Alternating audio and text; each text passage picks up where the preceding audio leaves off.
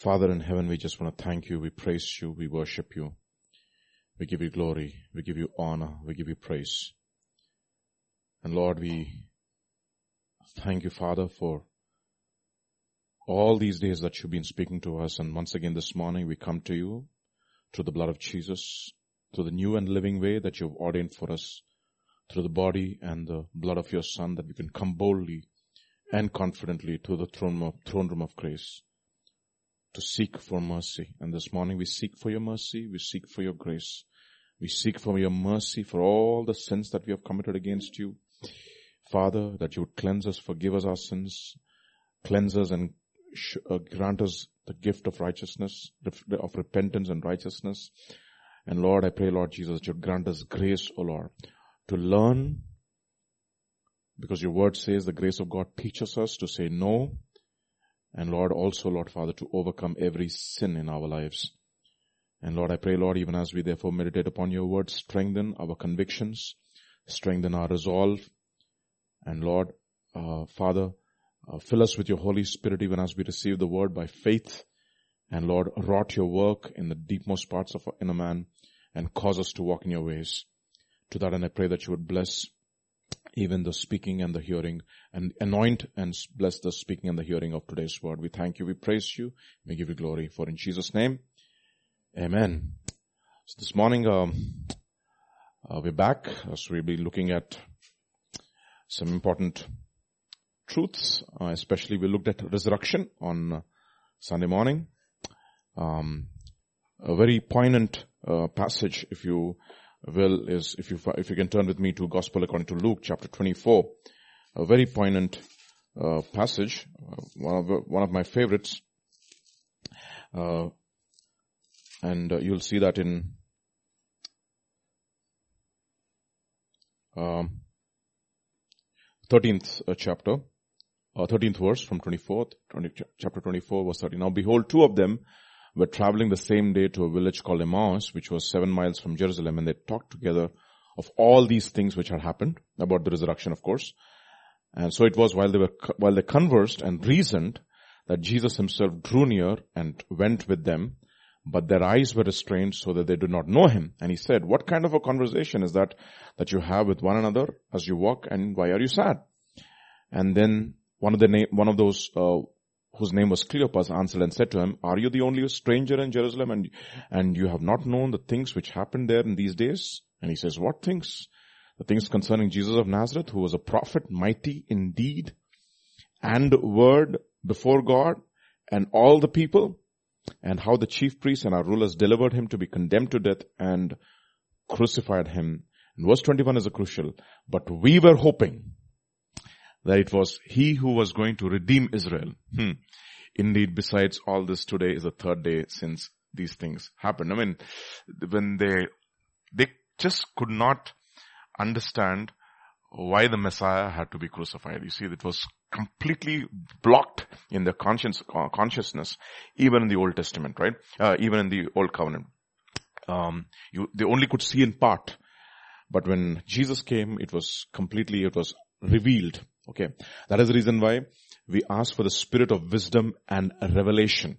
Okay, the word for revelation actually comes from the Latin word velum, which means veil. Re velum means to pull back the veil. The veil which is there. Okay, on all of us. And that is the reason why it says, when one turns to the Lord, the veil is pulled back. Okay, when one turns to the Lord, and the Lord is the who? Is the spirit and the spirit of the Lord, spirit of the Lord is there, there is liberty. When one turns to the Lord, when Moses turned aside to see what happened, the veil was lifted up and he was able to see not only the, the God who spoke to him from the burning bush, but also the deepmost parts of his own heart, the, the, uh, the, the, the, the hidden things in his own heart he was able to see. So that is the reason why we keep on asking God for the spirit of wisdom and revelation. And why were they not able to understand? You'll, if you go through that passage, they will say they could not understand the sufferings of Christ and the subsequent glories the sufferings of Christ and the subsequent glories. See, there is always suffering and then there is glory. Okay. There is always suffering and then there is glory. So you need to understand, oh foolish one, slow of heart to believe in all that the prophet, prophets have spoken. Ought not Christ to have suffered these things and then enter into his glory. Okay. They, Christ had to suffer. And why? And see, the thing is that they did not understand that Christ was dying for their own sin. That is the reason why saving faith is an impossible faith. Everybody thought, why should he die? Even Peter said, why should you die? And God said, if I don't die, you're still in your sins. I mean, and if I don't die and raise, uh, raise from the dead, you are still in your sins. And you'll see that in the resurrection is such a crucial, crucial and most critical, what do you say, uh, doctrine of the entire Christian faith because without resurrection, nothing happens. That is the reason why Christ was crucified according to scriptures. He was buried according to scriptures and it says he was raised from the dead again according to scriptures. Everything according to scriptures. And everything in the Old Testament was was about this entire um, uh, s- uh, uh, sorry salvation message that Jesus was going to wrought on the cross uh, and in his burial and in his resurrection. Okay. So you need to understand this is very important, okay, for us. So we understood, uh, on Sunday we understood, uh, what resurrection means in some, in, in, uh, in, real detail. And today we'll also look at a few more practical issues. If uh, truly we have applied the message of resurrection in our lives, how should we live? Okay. If the resurrection message is applied in our lives, see, Christ died according to scriptures, right? Right? He was buried according to scriptures. On the third day, he rose according to scriptures. Now think about it.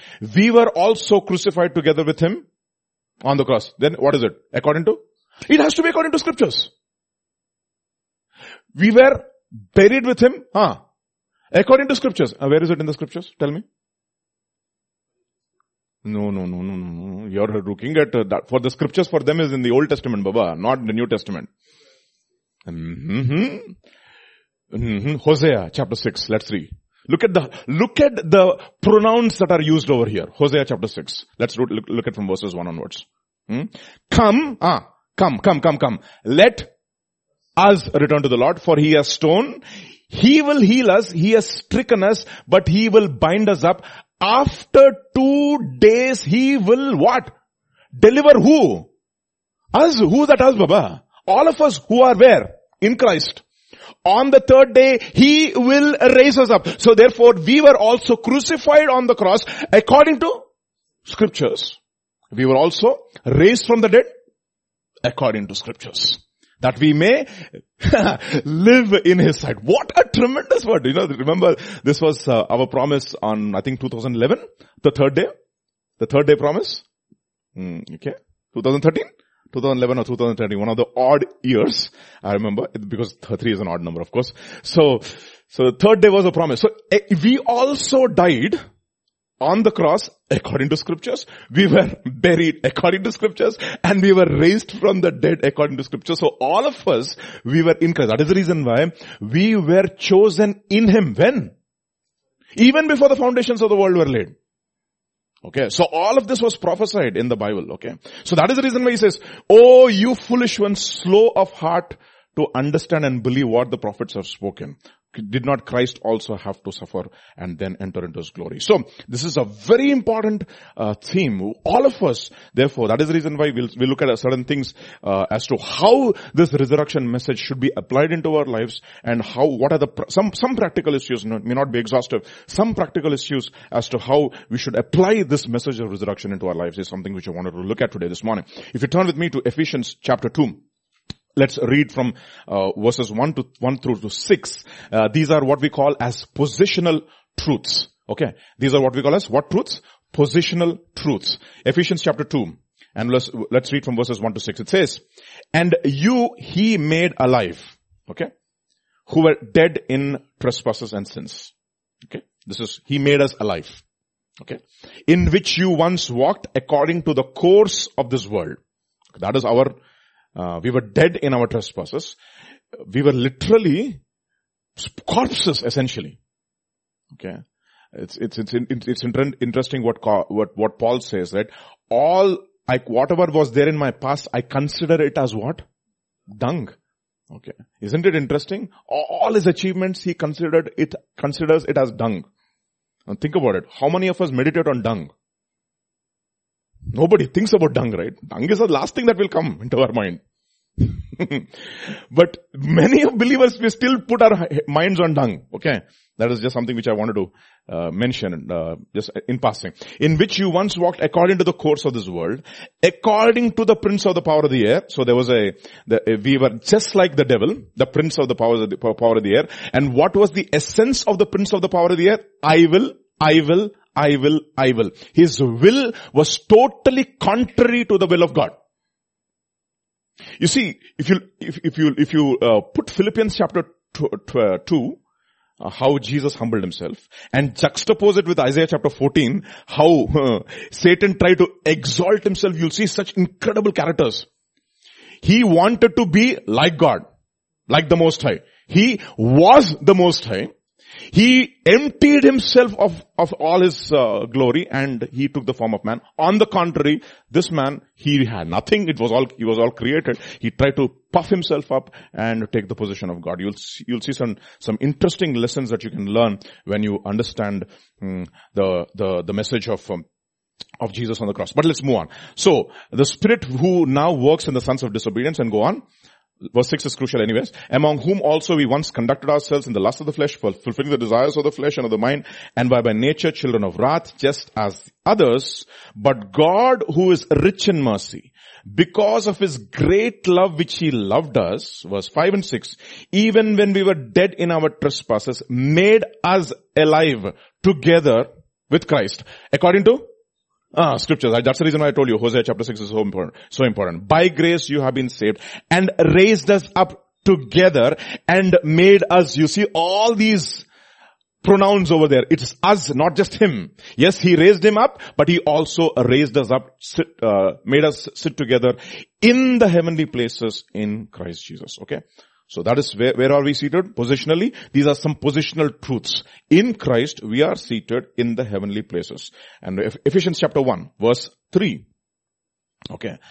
And what does it say? Blessed be the God and the Father of our Lord Jesus Christ, who has blessed us with every spiritual blessing in the heavenly places where? In Christ. All our blessings are now there. Every blessing. Every spiritual blessing which has in, which is in the heavenly places in Christ Jesus. Okay. And then, uh, verse, ch- chapter 3 verse 10. Look at what it says. Chapter 3 verse 10. So what is a church supposed to do? So yes, we were, um, we, we are blessed with every spiritual blessing. We have been raised with Jesus and we are seated together with Jesus Christ in the heavenly places in Christ Jesus. And therefore, what is the church supposed to do? If you can read from verse 10 onwards, yes. To the intent, okay, verse 9 onwards maybe for continuity. Ephesians chapter 3 verse 9 onwards. Hmm? Okay. And to make to, and, and to make all see what is the fellowship of the mystery which from the beginning of the ages has been hidden in God who created all things through Jesus Christ to the intent that the manifold wisdom of God, the manifold wisdom of God, okay, might be made known by the who? By the church to the principalities and powers where? In the heavenly places. Okay, so the church is consider, consist, consisting of individuals who are seated together in the heavenly places positionally. Therefore, if the church has that position, what are we supposed to do? We are supposed to proclaim the manifold wisdom of God. And what is the manifold wisdom of God? If you turn with me to James chapter 3, we know this verse, verses very well. James chapter 3 verse 13 to 18. James chapter 3 verses 13 to 18.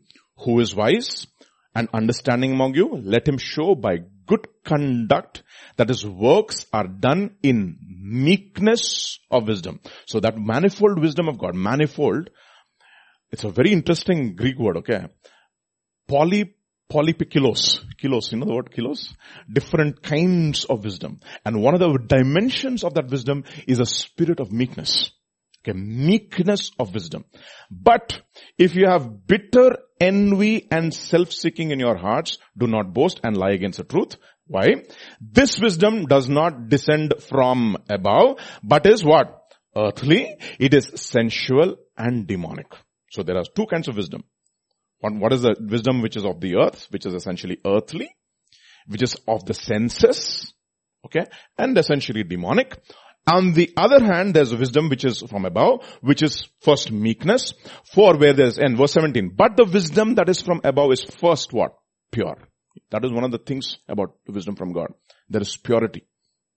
What is purity? It is just not purity in terms of moral purity. That is one thing. Second thing about purity is that you have a single-minded focus towards God. Cleanse your hands, you sinners. Purify your hearts, you double-minded. That means you have a single-minded devotion to God is what he's talking about. The wisdom which is from above is pure. That means it has a single-minded devotion. It is not diverted easily. That is one thing. Then it is peaceable. It is peaceable means it always endeavors to have peace with God and peace with man. That is the reason why Bible says, as much as possible, what should you do? Live with peace with all men. Let not the sun go down on your anger. You see, all these things are so important. So first, first of all, it is pure. Second, it is peaceable. Third, it is gentle. So what is the church supposed to proclaim? The manifold wisdom of God. It has to proclaim the purity Okay? It is, is supposed to proclaim peace. It is supposed to be gentle. It is willing to yield. Okay. One of the most important things about a Christian, Christian is that he's got the, he's got the ability to yield, which we, which we don't have. Before we were converted, we were all I wills. And what happens now? Now my will is to do His will. Okay. Willing to heal. And then fourth one it says, full of mercy and good, good fruits without partiality and without hypocrisy. Now the fruit of righteousness is sown in peace by those who make peace. So this is, these are the seven pillars of wisdom, right? We, we looked at it in several contexts. So this is what the church is supposed to proclaim. It's supposed to proclaim the manifold wisdom of God to the principalities and powers in the heavenly places. And what are the principalities and powers? Which, which principality are we talking about? Not only the heavens, in the third heavens, there's also, we know, the second heaven which is ruled by Satan, the prince of the power of the air. We are supposed to speak to him that we are a people who are willing to yield. We are a people who come under submission to authority. Okay. There is order in our lives. Alright? Understand. Then finally, Ephesians chapter 6 verse 12. Ephesians chapter 6 verse 12. Look at this. Mm-hmm. For we do not wrestle, wrestle against flesh and blood. Okay. Um, uh, Derek Prince call, call, uh, makes it very, inter- very interesting uh, paraphrase of this. He says, for our wrestling match is with spirits without bodies. Okay? okay? Spirits without bodies. For we do not wrestle against flesh and blood, but against principalities, against powers, against the rulers of darkness of this age, against the spiritual host of wickedness where? In the heavenly places. So our position is in the heavenly places. Our blessings is in the heavenly places. What the church is proclaimed to, is supposed to proclaim is to proclaim the wisdom of God in the heavenly places. And where is that battle? It is in the heavenly places. Okay. That is the reason why the only people who have the weapons to actually fight the battle in the heavenly places are the Christians. And unless and until you, you win the battle there, you actually haven't won the battle at all. Okay, the battle has to be won there. Okay, so this is our position, alright? These are positional truths. But how do we apply this in our lives? Is a question. So let us see how these things have to be applied, practically some issues as to how can we apply these things in our lives. Let us look at some important verses which, are, which we have looked at several contexts, but let us revisit them. It's found in Romans chapter 6 and verse 4. Let's see that. Romans chapter 6 verse 4. Therefore, we were buried with him through baptism into death. You see, when Paul is writing the book of Romans, he's a, he's got a tremendous understanding of the Old Testament. Whatever he's writing in this discourse of the Romans, he is not just, um, uh, something which is new, which is not already there. He is actually taking from the Old Testament, he's revealing it. Okay, as I showed you from Hosea chapter 6. Let us look at that verse again. Hosea chapter 6. I love that verse. Hosea chapter 6 verses 1 and 2 which talks about our being buried. Come, let us return to the Lord. For he has torn, he will heal us. He has stricken, he will bind us up. In two days, he will revive us. On the third day, he will raise us up. You see that? That we may live in his sight. So what, what does it say? Romans chapter 6 verse 10, 4, verse 4. Therefore we were buried with him through baptism into his death, just as Christ was raised from the dead by the glory of the Father, we should also what? Walk in the newness of life. We should also walk. Because our reality now is what? We are dead together with Christ. We are buried together with Christ. We'll, we'll sing that song. Living he loved me. Dying, he saved me. Buried, he took my sins far away. Rising, he justified, freed me forever. One day is coming back, glorious, glorious day. He rise, he, he rose, rose again for our justification. We looked at that, okay? Then, verse 6, uh, chapter 6 and verse 10. Alright, okay? Verse, verse 10. For the death that he died, he died to sin, what? Once for all, but the life that he lives, he lives to God. And verse 11. Likewise, you also reckon yourselves to be dead indeed to sin, but alive to God in Christ Jesus our Lord. You see that? This is, this is how we live in newness of life. How? By dying to sin and living for God. Okay? So how do we do this? Chapter 6 and verses 5 and 6. Look at what it says. Another position, positional truth. Chapter 5, 5 and 6. For if we have been united together in the likeness of his death, certainly we also shall be in the likeness of his resurrection. Knowing this, that our old man was crucified with him, that the body of sin might be done away with, that we should no longer be slaves to sin. By overcoming sin in our lives. How do we do that? Verse 12 to 14. Verse 12 to 14. Therefore, do not let sin reign in your mortal body, that you should obey it in its lusts. And do not present your members as instruments of unrighteousness. This is what he's talking about. He's talking about how we li- live this reality of resurrection by not allowing sin to reign in our mortal bodies and not presenting our members as instruments of unrighteousness. But how do we do that? If you turn with me to Colossians chapter 3 and verse 5. Okay, what is there in our members? What is there in our members? Okay. Colossians chapter 3 verse 5.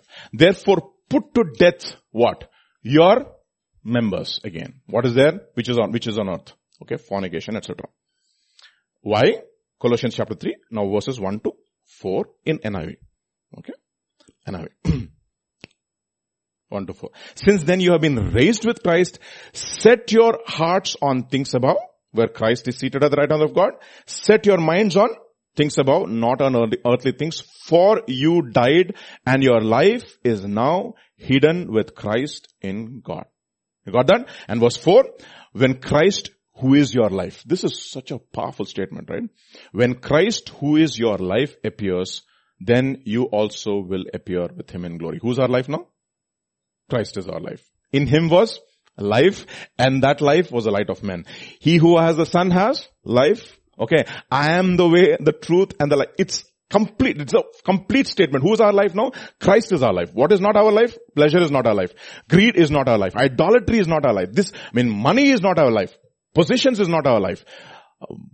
Wealth is not our life. Education is not our life. Okay, because in our, in our country, the most important God that we serve is uh, education. Okay, both uh, Christians and non-Christians.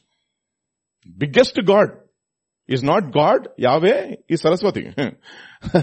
we may not be Lakshmi, we may not be Lakshmi Putra, but we are definitely Saraswati Putra. Because we, we love education. That is our biggest God. Have you seen? Especially in Andhra and Telangana.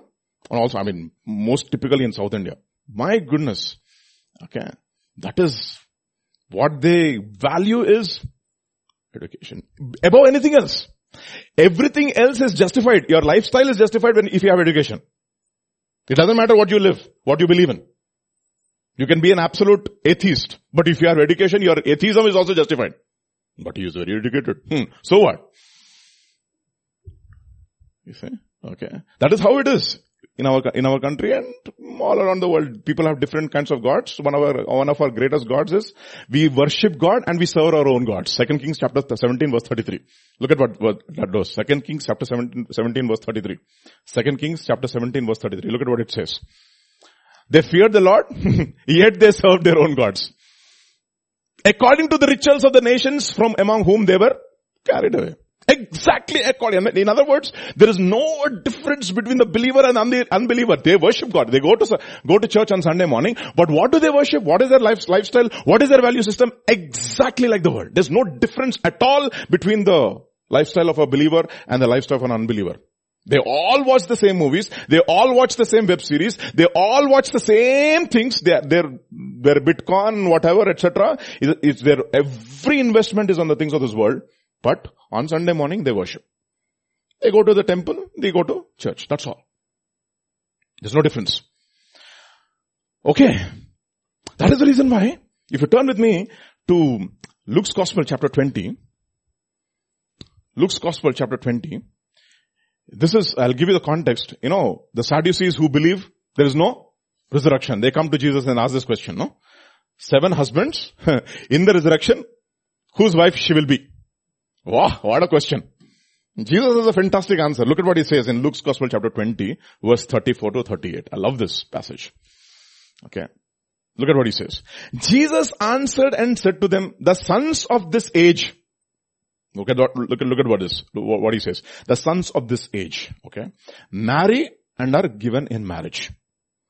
But those who are counted worthy to attain that age. Now think about it, no? He has raised us up and seated together with heavenly places in Christ Jesus. So that in the ages to come, he says, no? We are not, he says, people who are worthy to attain that age and the resurrection from the dead, what do they do? They neither marry nor are given in marriage. What does that mean?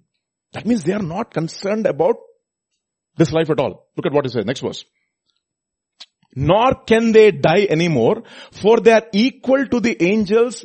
They are two things. They are sons of God, being sons of the resurrection. You see, when was Jesus declared to be the son of God? When he was raised from the dead, he was declared to be the son of God.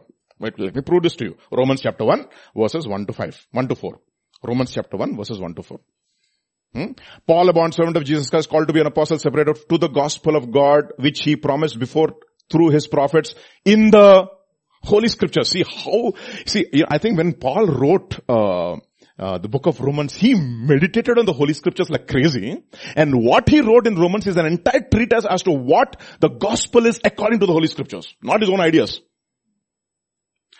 Now who? Concerning his son Jesus Christ our Lord who was born of the seed of David according to the flesh and then and declared to be the son of God with power according to the spirit of holiness by the resurrection from the dead. So when he was raised from the dead, because he never sinned, Luke's Gospel chapter 2 verse 24, Luke's Gospel chapter 2 verse 24, look at what it says.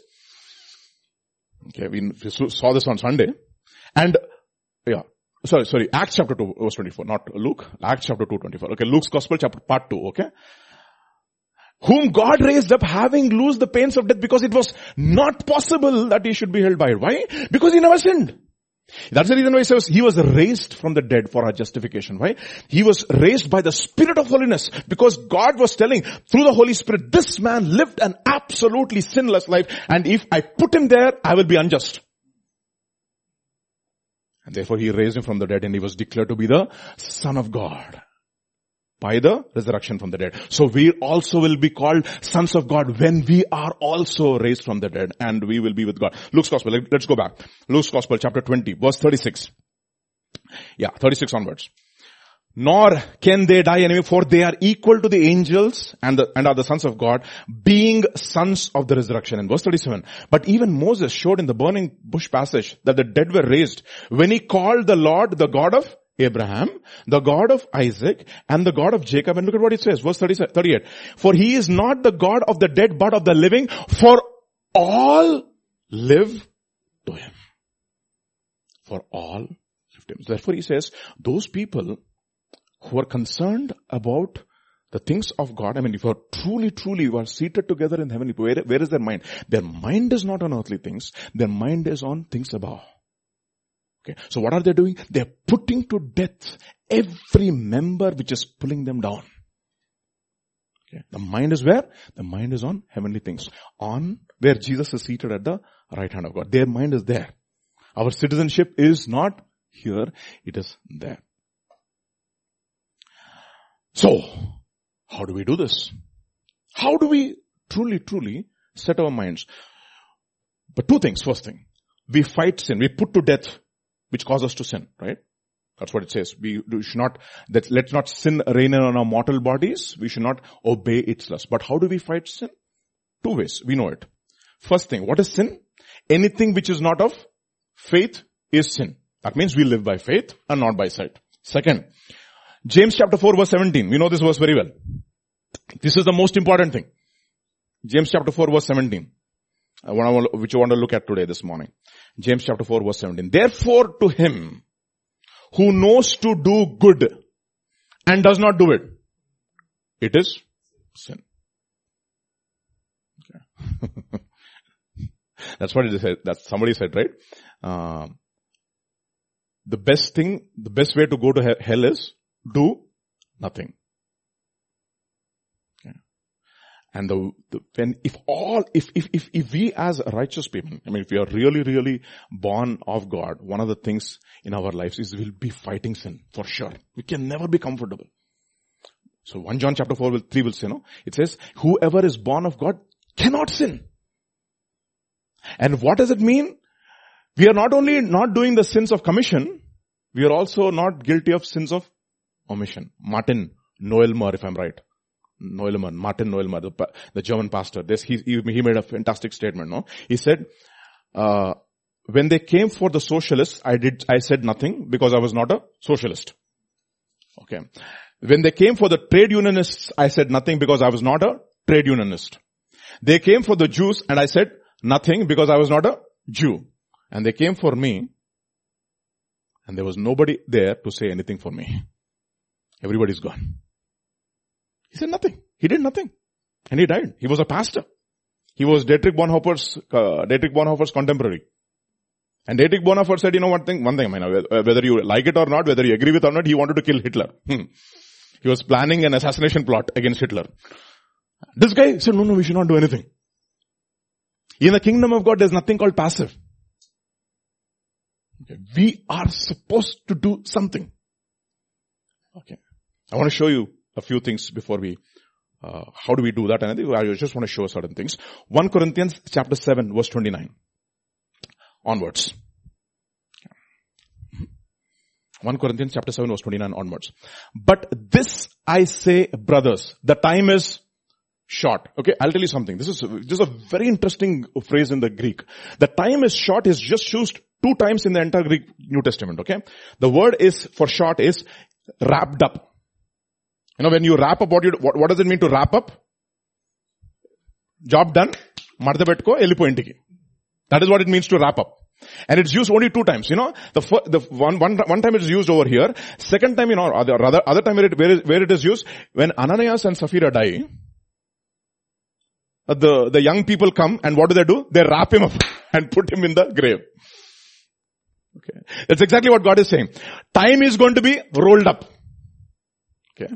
The time as you know it is going to be rolled up. And the word for time over here is, what do you think? Chronos or kairos? Kairos. it's interesting. The kairos meaning the opportunities in your life are getting wrapped up. All the opportunities of your life are getting wrapped up. It's very, very, very, very close by. Why, what does it mean? Either you are going to die very soon or Jesus is going to come. We have to live in this reality every time. But I, but this I say to you brothers, the time is short. That means oh, it's getting wrapped up. Time to wrap up is happening. So that from now on, even those who have wives should behave as if they had none. Meaning, you need to really, really know what the meaning of marriage is. Second, those who weep as though, that means even if you mourn for a particular, I mean, you should weep for the right things. Very few people weep that they, that they have sinned against God. They shed tears, like Judas. Okay. Very, very few people have you know, it's like now, when uh, Peter looked at Jesus and he wept. That is a fantastic tears to have. Okay. It says, uh, Nehemiah moaned and wept for several days. That is the kind of tears that we should have. Daniel moaned and wept for several days when he was fasting and praying for, for, for, for the children of Israel. Why? Those are the kind of tears that we should have, okay? Those who weep as they, those who rejoice as they, as they did not rejoice. Those who buy as they did not possess. And then those who use this world as not misusing it for this form of the world is passing away. And the time is getting really, really short opportunities are getting really, really short. If, and if you don't, uh, what do you say, uh, use, redeem those times, That is the reason why you have two, two phrases in, in the, in the Greek. You have chronos and you have kairos. What should you do? We use time, that is chronos, profitably so that we can redeem the kairos moments in our lives. And I want to look at one particular person in the Bible who was really exhorted to redeem time. The moment of opportunity that God gave her. Who was that person? Let's turn with me to Esther chapter 4. And let's read a few verses. Esther chapter 4. When Mordecai learned all that had happened, he tore his clothes and put on sackcloth and ashes. I told you, right? You should mourn for the right things. And went out into the midst of the city. He cried out with a loud and a bitter cry. Who is this Mordecai? Who is this Mordecai? Let's read from Esther chapter 3. I want to, I want to, I want to put this uh, in context, okay? Esther chapter 3. Verse 1 onwards, okay? After these things, King Ahasuerus promoted Haman, the son of Hammedatha, the Agagite, and advanced him and set his seat above all the princes who were with him. Now this guy Ahasuerus, by, by the way, or Xerxes in some translations, uh, secular historians say there was a, he's a total mad king. One day he was upset with the sea.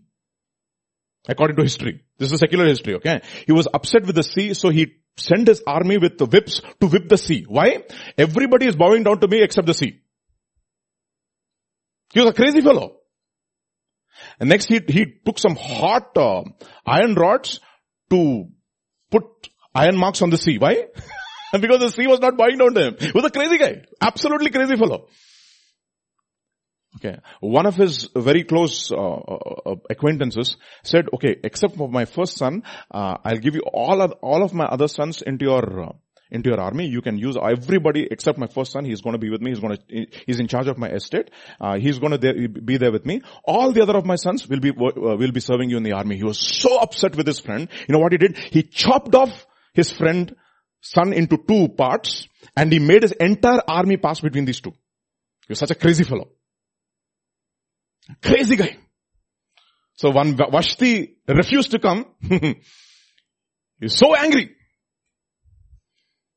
Crazy, crazy guy, okay? So, he, he could do some crazy things. After these things, King Ahasuerus promoted Haman, the son of Hammedatha, the Agagite, and advanced him and set a seat above all the princes who were with him. And all the king's servants who were with the king's gate bowed and paid homage to Haman, for so the king had commanded concerning him. But Mordecai would not bow or pay homage. Now I'll tell you something. This is a classic of all the people, of all the Jews who were in captivity, okay? Let me tell you what is, what I'm, what I, what is, what does Haman signify? Haman signifies uh, the things of the flesh. What we in this, we value in this world. What we value in this world, we value money, position, prestige, etc. Okay. And Haman is a Jew who refuses to bow down to the value systems of this world. Okay.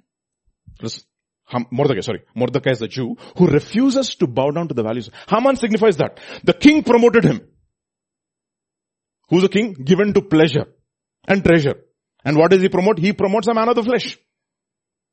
And you'll see this Haman, he wants to give a lot of money to kill the Jews off. You'll see that in the entire passage. So what is this? Who's, who's this Mordecai? Mordecai signifies a man who refuses to bow down to the value systems of this world. Isn't it interesting? Everybody who went into captivity, people who really maintained their testimony, you'll see Mordecai refuses to bow down. Shadrach, Meshach and Abednego refuse to bow down.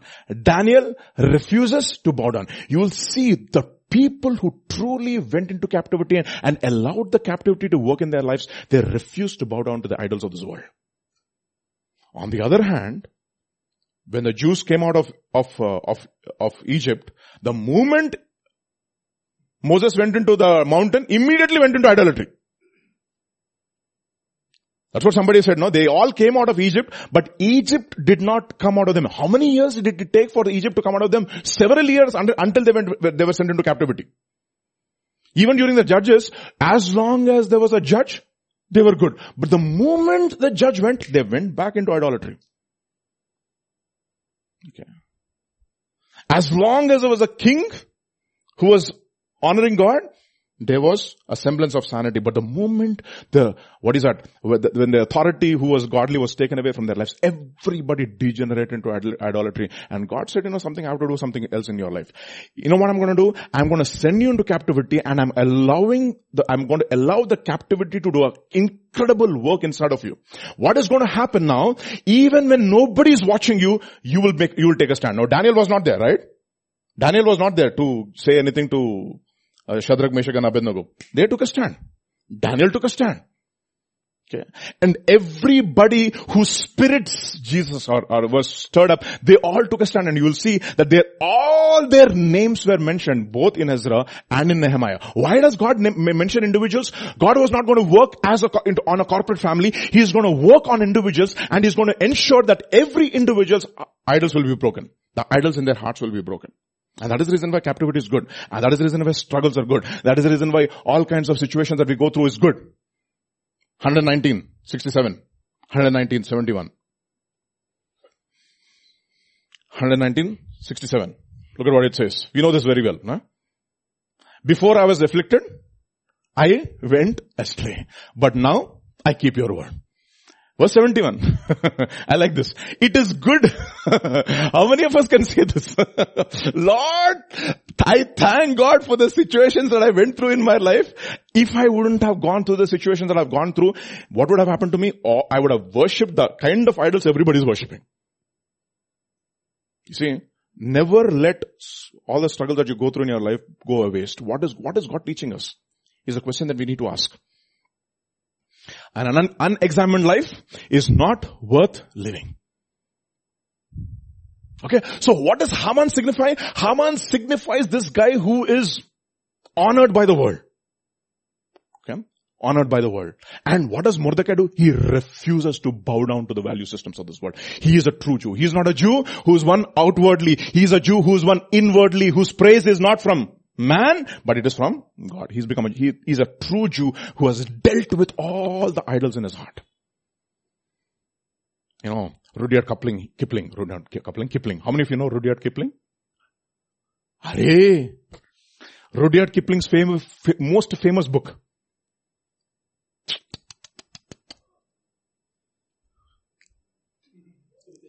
Huh? Okay, no, no, no, no. That is uh, Thomas Kempis Baba. You are very too, you're too spiritual, okay? Rudyard Kipling wrote the book, The Jungle Book, okay? Okay, you know, the famous English writer, okay? Okay. You know, you know, he, I heard this from one, one, uh, preacher, P. Upender, if I'm right. He was mentioning this guy. Uh, he says, Rudyard Kipling, uh, went to McGill University, okay? Montreal, which, uh, where I studied several years back, okay? In 1908, he, he, was, he was giving a speech to all the students over there. And the essence of his student, actually, in fact, in fact, you can go and go onto Google and you can type it. Kipling on wealth. That's his, that's the, that's the, that's the essay, okay? Now, what Kipling says in that, uh, in that, uh, in that speech is he's talking to the students and all the people in McGill University, he's saying, don't run after money. Don't after, run after possessions. Don't run after glory. Look at this, look at this. He says, don't run after money. Don't run after positions and don't run after glory. Why? Sooner or later you're going to meet a man who will not value any of these things and you will find how empty you are. What a statement that is. what a statement. Sooner or later you are going to meet a man who will care two hoots to all this and you will see how empty you are. That's exactly why Haman was so angry with Mordecai because, because sorry, yeah, Mordecai, because Ham, Mordecai refuses to bow down to the value systems of this world. What do you, what do you, what do you think of possessions? I care two hoots to possessions. What do you think about money? I don't care about money. What do you think about glory? From where? From the king's, from the king's table. I don't care about glory. Remember what happens to him when, what should be, what should happen to the guy whom the king's, king desires to honor? Uh, the king, uh, so Haman gives an entire discourse as to what has to be done. Do this to Mordecai, he says, and he does this to Mordecai. Mordecai goes around the city and after he finishes, what happens to him, Mordecai? He comes back and stands at the gate. It's amazing. Mordecai is, this Uregimpu is happening. Uregimpu means that they're taking him on the, on the, onto the streets and I'm tell, and uh, telling the entire world how great is Mordecai. And this fellow is not allowing that glory to even touch him because he understands this is not for the reason I'm here. I'm here to save the Jews. And he comes back to his position, he comes back to the gate. And he never allows the glory of this world to touch him. You see? So what happens? I mean, Rudyard Kipling's fantastic statement. Don't run after possessions. Don't run after wealth. Don't run after glory because sooner or later you're going to meet a man who will care two hoots about this and you will find yourself how empty you are. And I'll tell you something. All the people are pursuing all the things of this world. They are so empty. I was listening to a testimony of a Muslim brother today in the morning. Arab brother. You know what he says? I was trying to please Allah. And I was being so religious. I was praying, fasting, praying, fasting. And the more I was praying, the more I was fasting. And I was realizing how empty I, was. Even religion without God can make you show your emptiness. You see. So what happens to Mordecai? This guy says, I refuse. Let's go back to Esther chapter 3. Look at what it says. Hmm? Yeah, verse 2 and refused. Uh, verse 2. And then the king's servants, verse 3. Mordecai would not bow down or pay homage. Verse 3.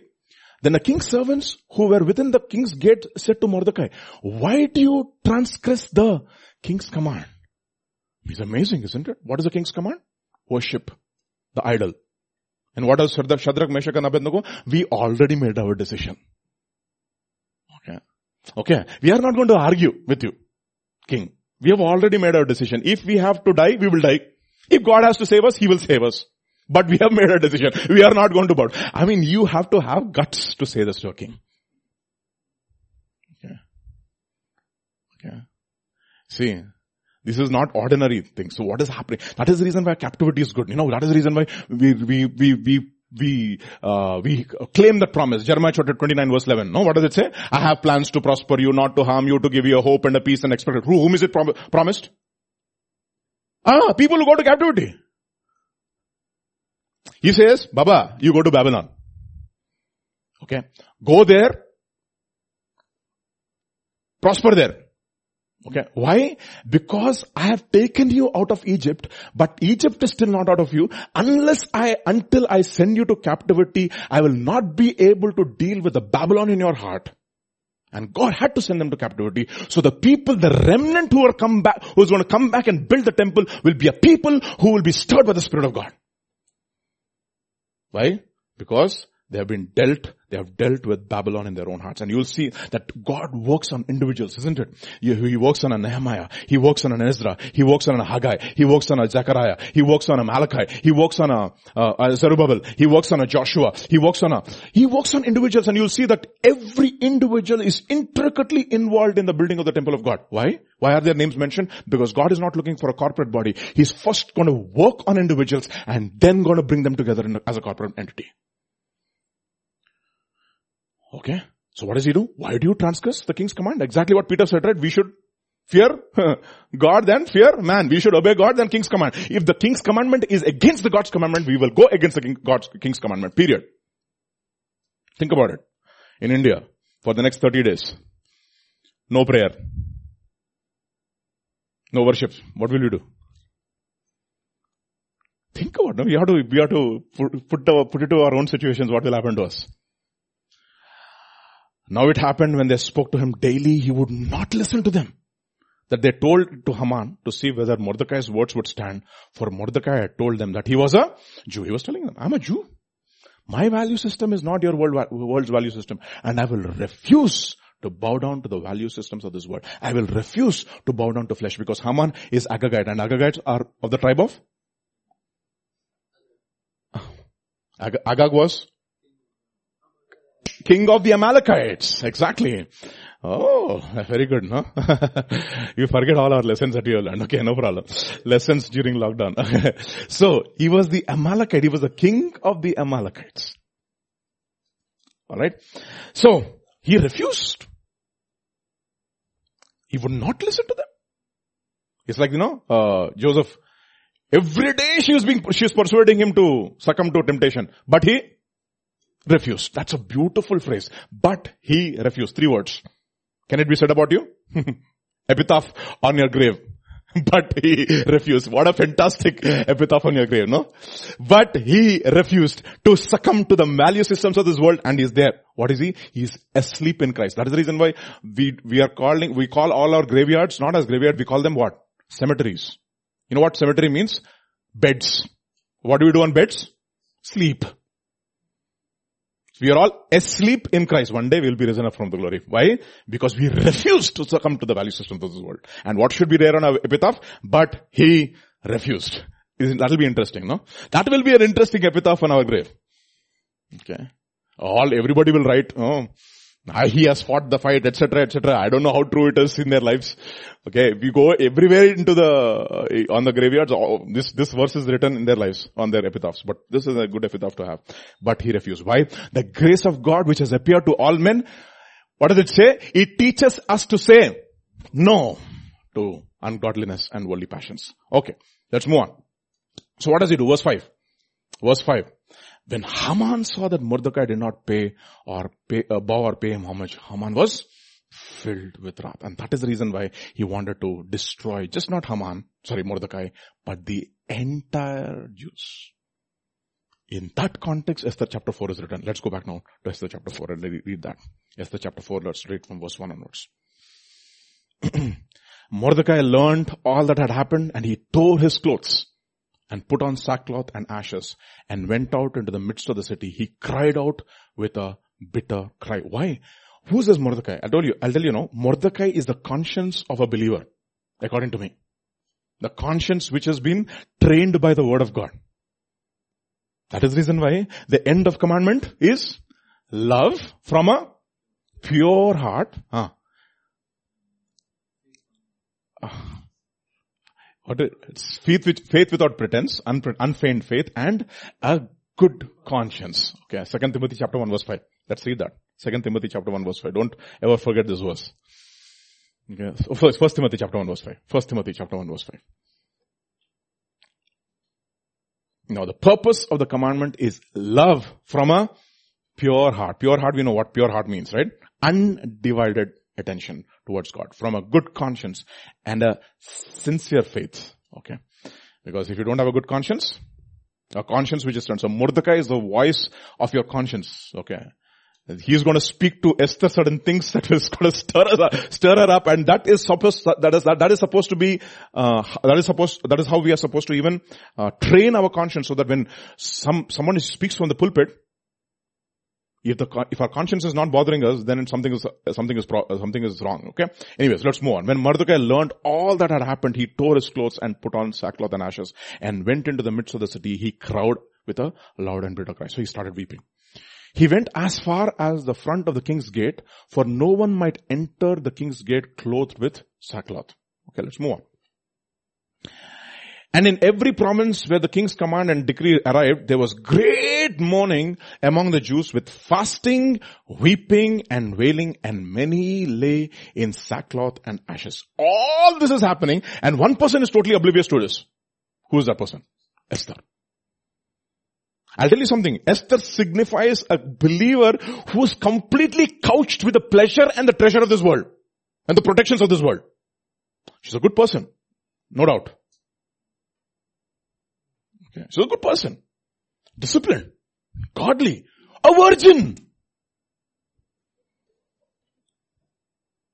She's a virgin. In other words, she has not defiled herself with this, with the pleasures of this world. She kept herself pure, but she is completely oblivious to what is going on in this world.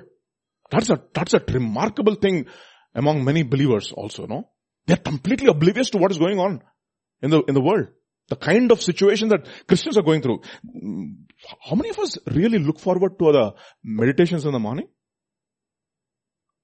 Not me, if I'm, if I'm honest. When I read it, I, I said, boy, this is, but this is the reality. If you turn with me to Hebrews chapter 13, verse 4, if you will. Hebrews chapter 13 verse 3 onwards, if you, if you can read from this, chapter 3 verse 33 onwards. Remember the prisoners as if chained with them, those who are mistreated, since you yourselves are in the body also. So Esther, you don't ever forget that you are a who? You are a Hebrew. You are a Jew. Remember the prisoners as if chained with them. Those who are mistreated since you yourselves are in the body. So if we read in the morning, most of the time, it is testimonies of those people who are absolutely, very rarely we, we find uh, uh, theological discourses in our early day morning reading, right? And when we read it, how do we relate? Very rarely we relate. Very rarely. See. So remember the prisoners as if changed with them, those who are mistreated since you yourself are in the body also. Then go on. Then go on. Hmm. Verse, verse, verse 4 is very important, I think. Okay, sorry. Where it says Jesus Christ is the same yesterday, today, and forever, I think it is. Hey, verse 8, verse 8, yeah. yeah. Jesus Christ is the same yesterday, today, and forever. Do not be carried away. Okay, let us look, let us, let us stop there. So what does it say? It says, Esther, remember that you are also a Jew. Okay. You are completely co- covered in the, in the, in the, in the palace. You are living in the protection of the palace, but let me tell you, you are actually not protected. Somebody said, no, the safest place to be in is in battle. Hmm. Isn't it interesting? The, the lepers have three choices. If we go back, we will die. If we stay here, we will die. 50% probability of survival when we go to battle.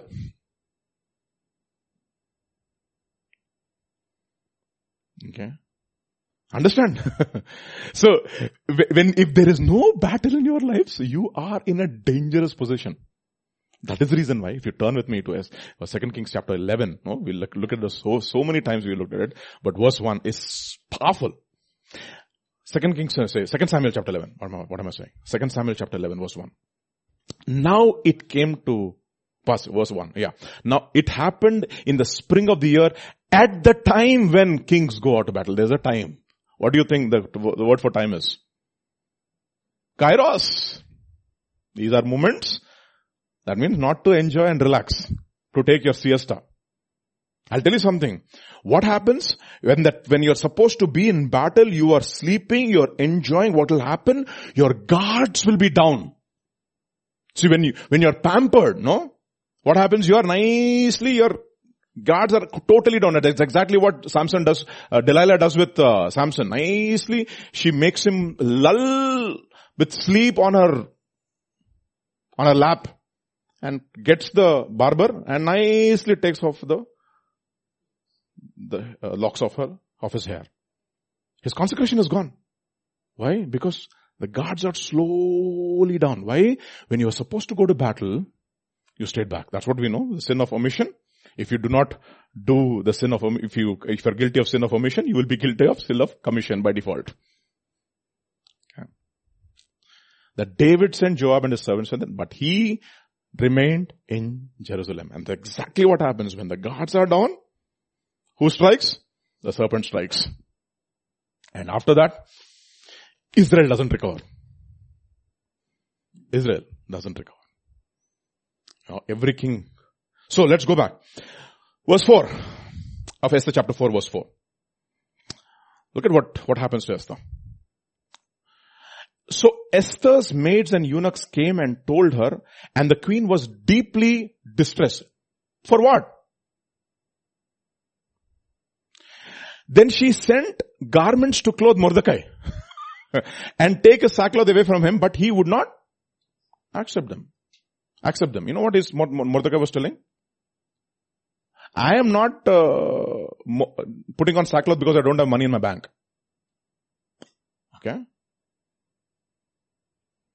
It's not because I don't have money. You have completely no idea as to what is going on. See how, how difficult it's like this, no? When we uh, read the morning devotions in the morning, what do we do? We just turn it off and he says, doesn't happen with me, it's okay. We just leave it and ignore it. Most of the time we just ignore it. I don't think many of the words, verses uh, that we read in the morning actually stick with us. Because we haven't gone through those situations. Right? So it's like, that's what happens with palace, no? When we see somebody suffering, we want to send them garments and clothe them. Because we can't stand suffering. We can't. It's like, you know, Satan, right? Like uh, Peter says, I have to go and die in Jerusalem. Lord, be it far from you. And what does? Get thee behind me, Satan. Because you are mindful not of the things of God, but of things of man. Exactly what has happened to Esther. Okay? What has happened? The palace has dulled you.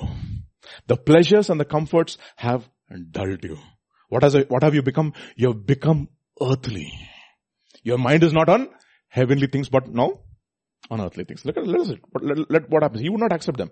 Then Esther called Hathach, one of the king's eunuchs whom he had appointed to attend her, and she gave him a command concerning Mordecai to learn what and why this was. That means she was, she has no idea as to what's going on. So Hathach went out to Mordecai in the city square that was in front of the king's gate, and Mordecai told him all that had happened to him and the sum of, mon- sum of money that Haman had promised to pay into the king's treasures to destroy the Jews. What's happening? There's going to be a decree which is going to destroy the Jews, no? He also gave him a copy of the written decree for their destruction which was given at Shushan that he might show it to Esther and explain to her that he might command her to go into the king to make supplication to him and plead before him for her people. Now look at her response. So Hathach uh, returned and told Esther the words of Mordecai. Then Esther spoke to Hathach and gave him a command for Mordecai.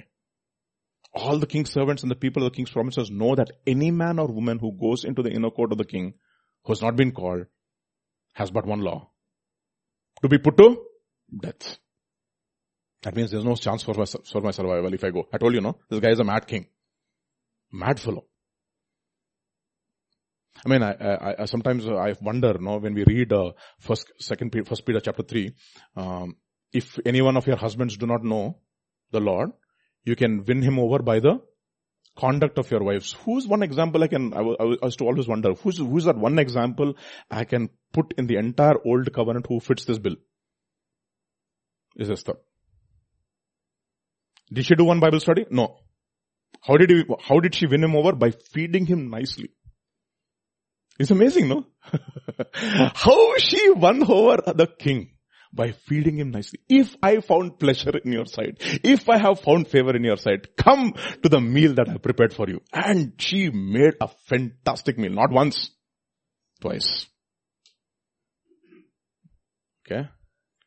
If you have to ask sisters, how many of you can cook for your husbands these, these days? Many few, very, very, very, very few sisters will be there. okay. Okay. They have, they don't know, they can operate the computer, but not the, the, the kitchen. I'm not saying that they are supposed to be in the kitchen, but I'm just thinking how we have changed in these days and age, right? Okay. Kitchen is not important for us anymore.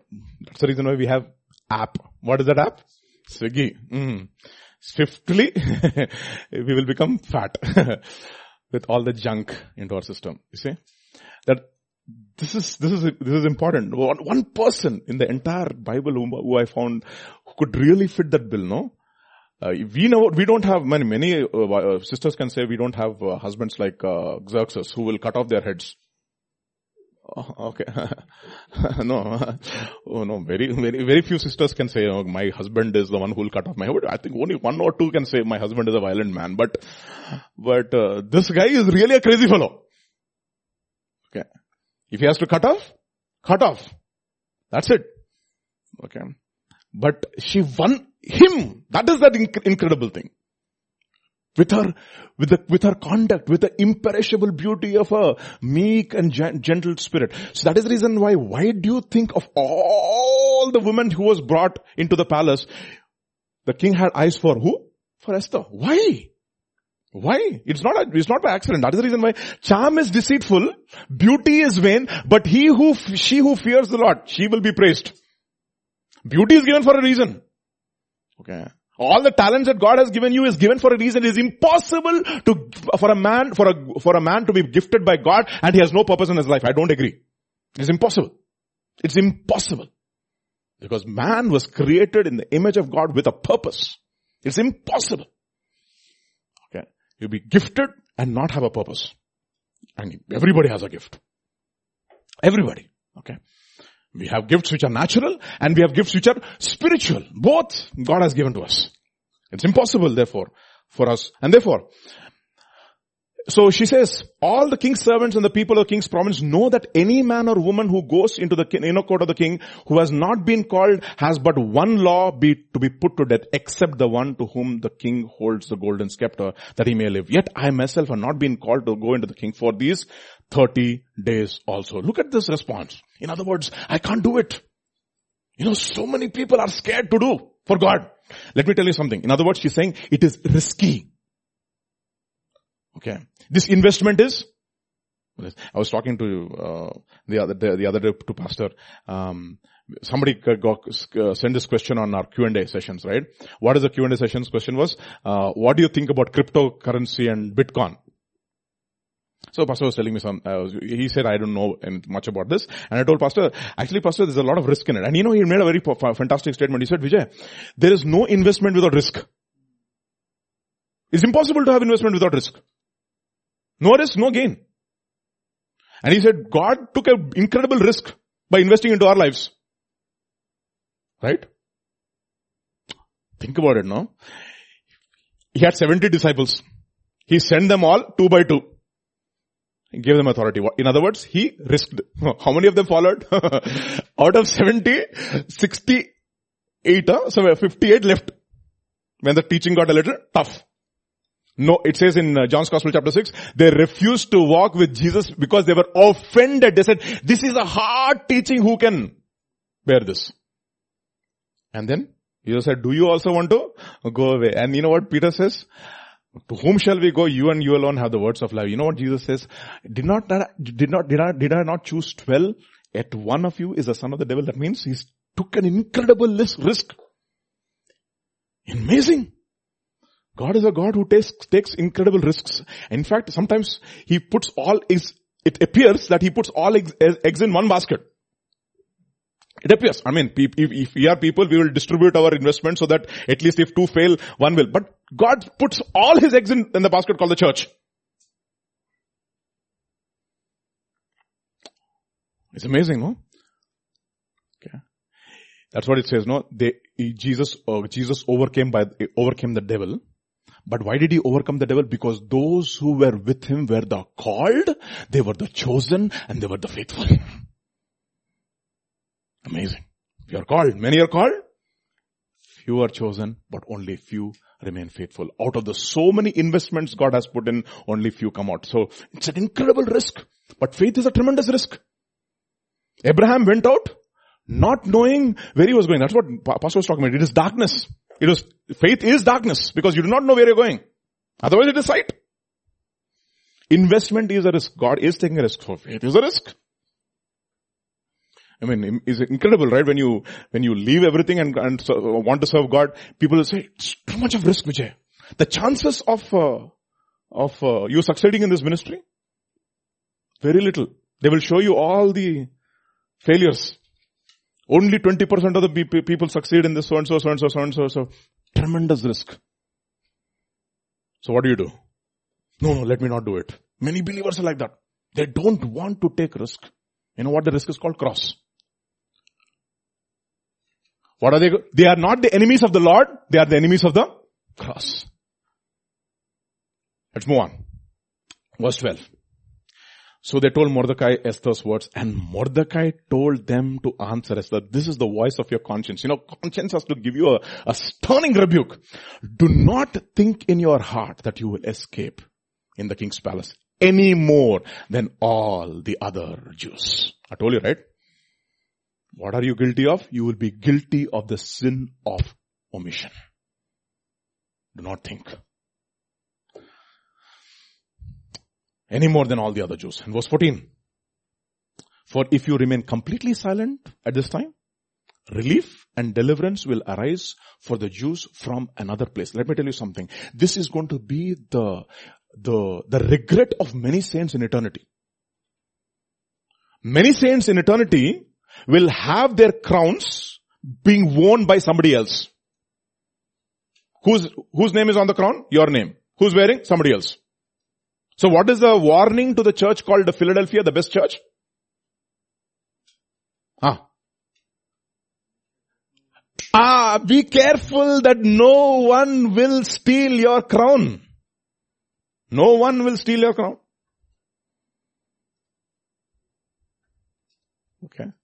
I remember no, when I said, Pastor, I don't know whether I have to ministries, Pastor, I don't know. You know what Pastor said, Vijay, if you don't come to ministry, it's okay. You are not going, God is not going to lose anything. Only one thing will happen. Your calling will go to somebody else.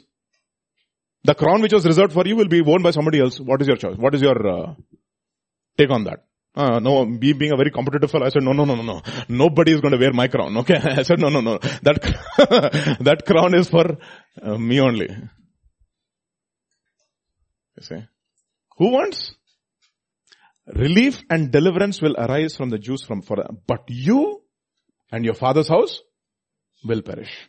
It is not may perish, will perish. In other words, if you do nothing, that's what I said. They came to the, they came, they came for the socialists. I did not say anything because I was not a socialist. Martin Niemöller. Niemöller. Very interesting word. No, Niemöller, Luther, mm, Schweinsteiger, okay, Keller, Piper, etc. All these are Germans, okay? Mm, and pun intended there, okay? For if you remain completely silent, relief and deliverance will arise. But you and your father's house will perish. Yet, who knows whether you have come to the kingdom for such a what? Oh, what is the time? Kairos. This is your moment. And if you do not take action at this time, you lose your moment. That is the reason why it says in Psalm 32, everyone should search the Lord in the time that he may be found. And when is the time? Now is the time. Now. Not tomorrow. Tomorrow will be too late. Yet who knows whether you have come to the kingdom for such a time as this. So what does, what does Esther do? Then Esther told them to reply Mordecai. I hope this will be our reply. Go gather all the Jews who are present in Shushan and fast for me. Not only just fast for me, I will also fast. It's not that you fast and I feast. A lot of believers are like that. Pastor, can you please fast for me? What are you going to do? I don't have time for fasting, pastor. You are one Satan only then. I should fast for you and you are not going to fast. No, no, I'm very busy, you know, I don't have the time for fast, I have to go for college, I have to go for job. You fast for me. Neither eat nor drink for three days, not night and day. My mates and I also will fast likewise. It's interesting, no? You cannot go to the presence of your, of the king with your face Can you imagine the kind of risk that she's going to take now? If anybody is in the, first of all, you cannot go to the presence of a king before being called, without being called. Second, if you enter into the presence of the king and your face is all like this, as if you are fasted, what is going to happen to the, what are the chances of your survival? But that is how spiritual people take decisions and make decisions in their life. You know why? Because their mind is set on what things? On earth, not, not on earthly things, on Him. They know for the purpose for which God has given them positions and authority and talents or whatever. And they are going to willing to use it and invest it. I know what they will say? I will go to the king which is against the law. If I perish, I perish. What is our attitude? But let me tell you something. This is what is what we call as the principle of the cross. Let's go to uh, Matthew chapter 16. Matthew chapter 16. We looked at it in so many contexts. Matthew chapter 16. And verse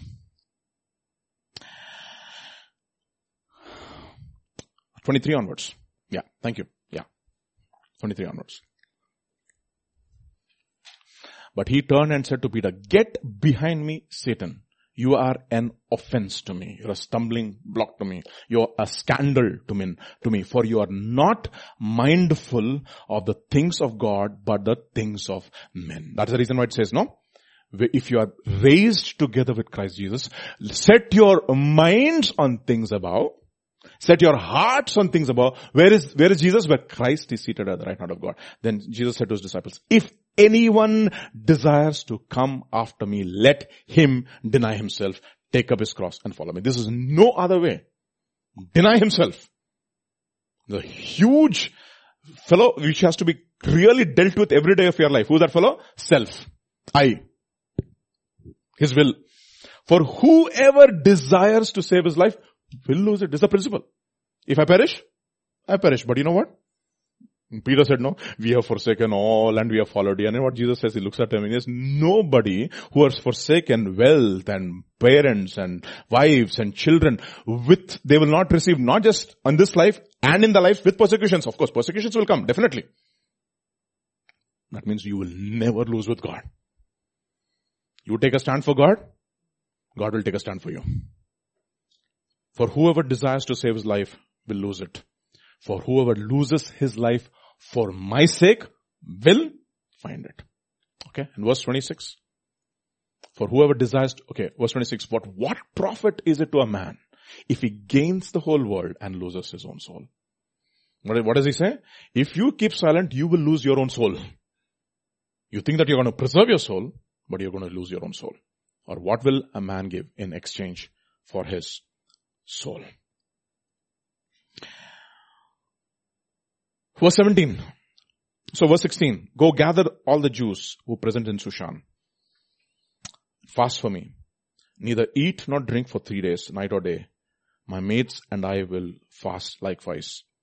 So if I, I will go to the king, which is against the law, and if I perish, I perish. So Mordecai went his way and did according to all that Esther commanded him. Isn't it amazing? Immediately after this, Esther goes and that night the king is not able to sleep. Isn't it interesting?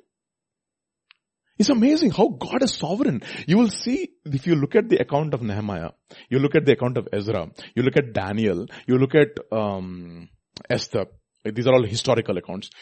One of the things that you keep on, the one theme which is reiterating over and over and over again is a sovereignty of God. That God is sovereign over the affairs of man. What is it? The heart of the king is in the hands of God. You think that you are king. but you, but you know what? I am actually king and I'm directing your heart the way I want you to go. I choose this trajectory for you and you will choose a trajectory which I decide. Okay. So, even the kings serve the purposes of, even Satan serves the purposes of God. Okay, all things work together for the good of those who love God. And so Mordecai went his way and did according to all that Esther has commanded. So question today this morning. The voice of Esther's conscience is Mordecai. Do we have that voice? Who can speak to us? Okay. Who will really, really offend us? Who will tell to our face that if you do, you will perish?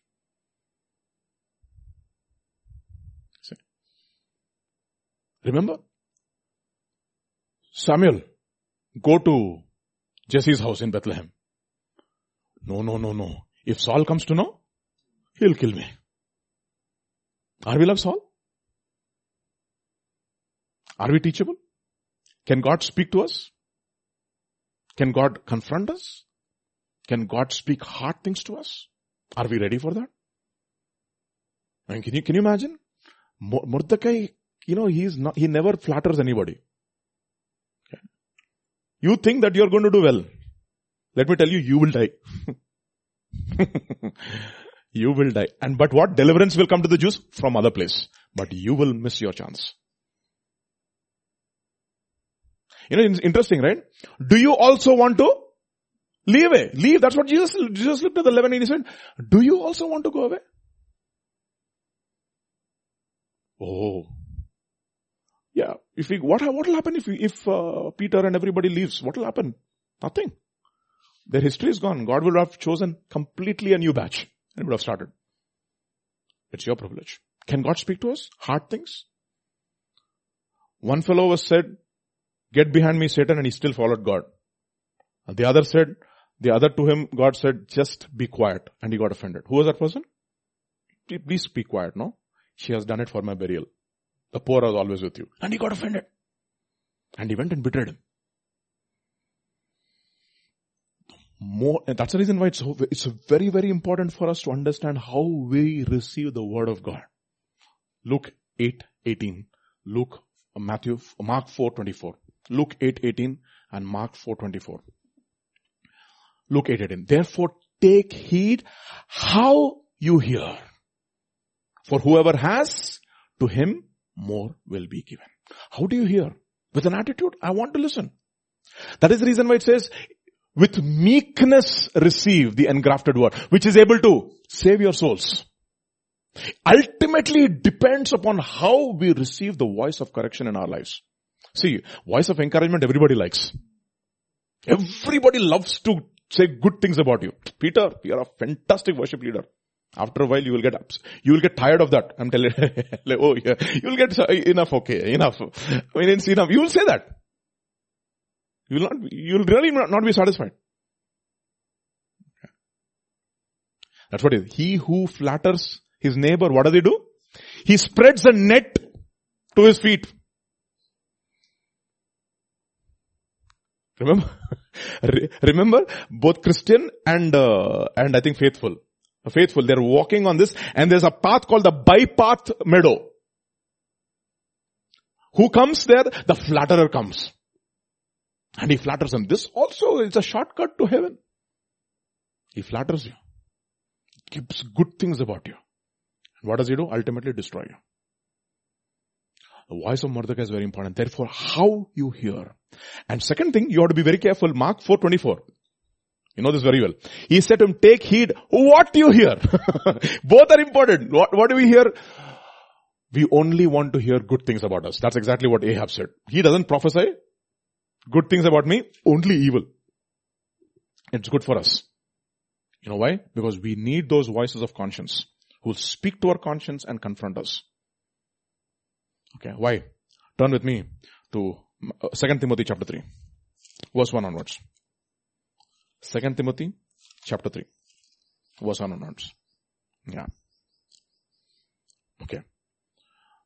But know this, in the last days, perilous times will come. Okay. For men will be lovers of themselves, lovers of money, and next, next verse. Oh, fine, fine, fine. Lovers of pleasure than lovers of God. The focus is on the word love.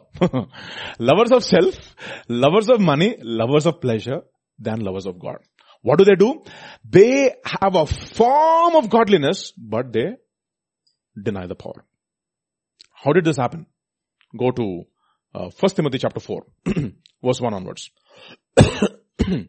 now the Spirit expressly says that in the later times some will depart from the faith giving heed to deceiving spirits and doctrines of demons, speaking lies in hypocrisy, having their own conscience seared with a hot iron. That is the reason why it's so important as to what you hear.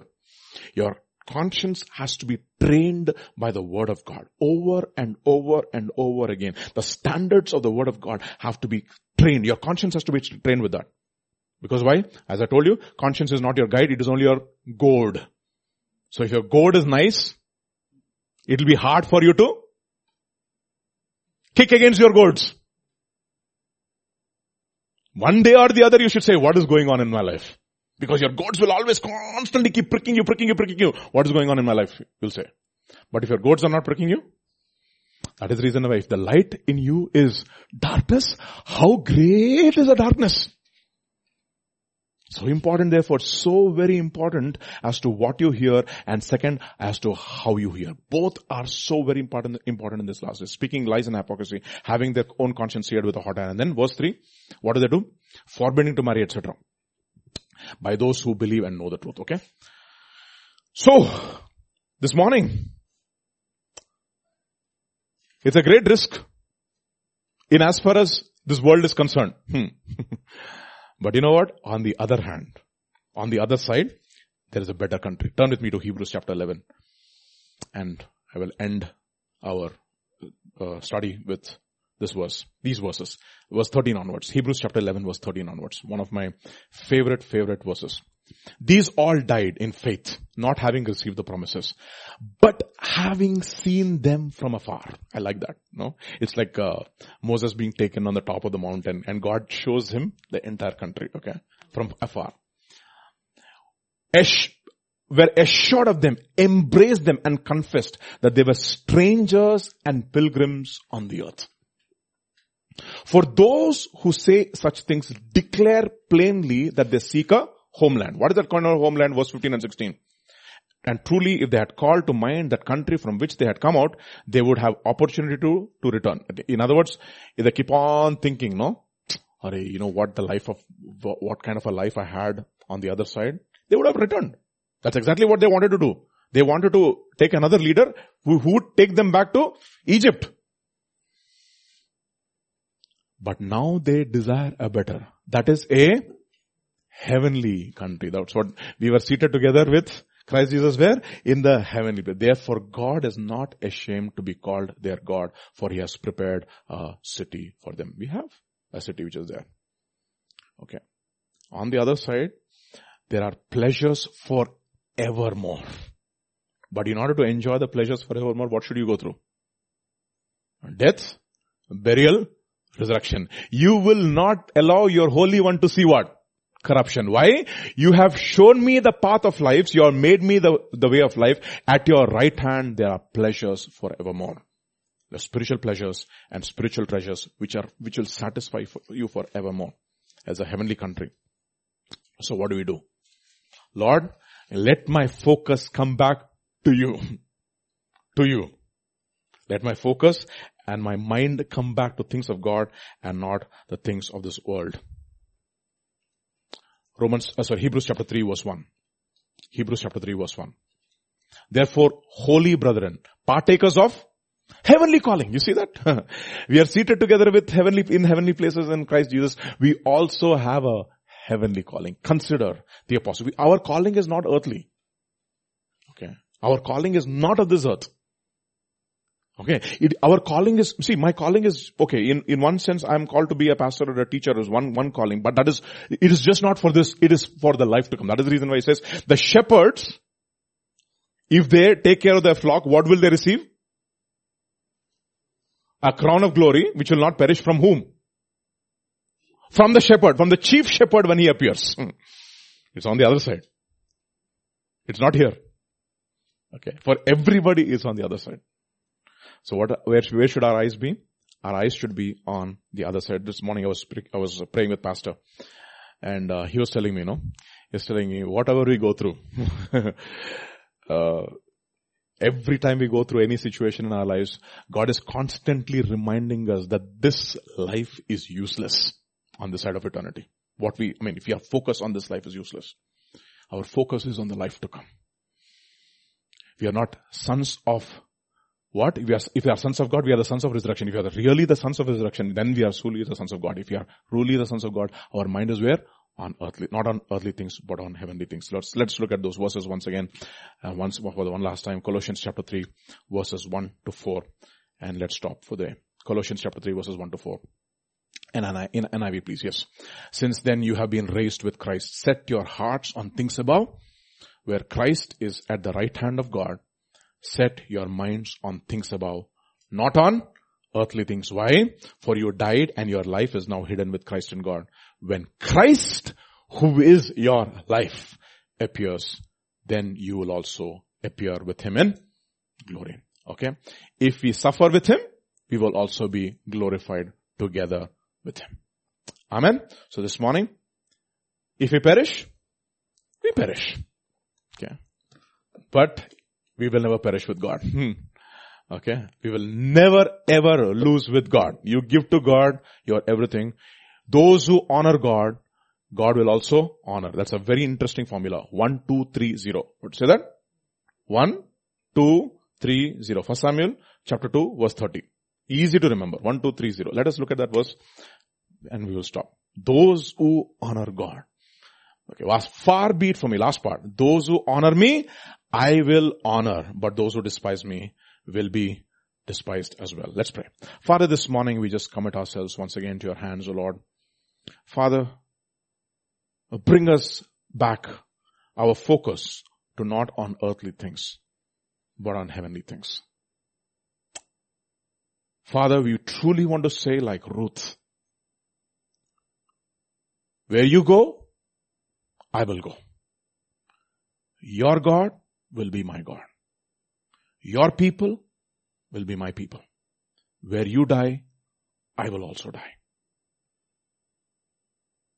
And the writer of Hebrews says, let us therefore go outside without the camp, bearing his reproach. For Christ also died outside the camp, bearing our reproach. And this morning, Lord, Father, reprogram program our minds. Reprogram program our minds, O Lord Jesus, so that our minds will be set on things which are above. And bring into our lives men who will care, we will, who will not care about the possessions of this world, who will not care about the glory of this world, who will not care about the, the wealth of this world, whose mind is on earth, on above, things are, things which are above, and make us into those people, O Lord. So that Lord, when we talk to people, O Lord Jesus, as your word says, many will, will hear and fear and put their trust in you. Bless us with that kind of an attitude, O Lord. That is true spiritual blessing. When we are truly not offended, like the way Esther was. She was, she was corrected. She was, she was, she was, God, she made herself into a position where she could be corrected, O Lord. Enable us to be teachable. Enable us to be malleable. So that Lord, we will allow the word of God to shape our minds and our, and our hearts and our consciences. We thank you, Lord. We praise you. We give you glory. For in Jesus' name we pray. Amen.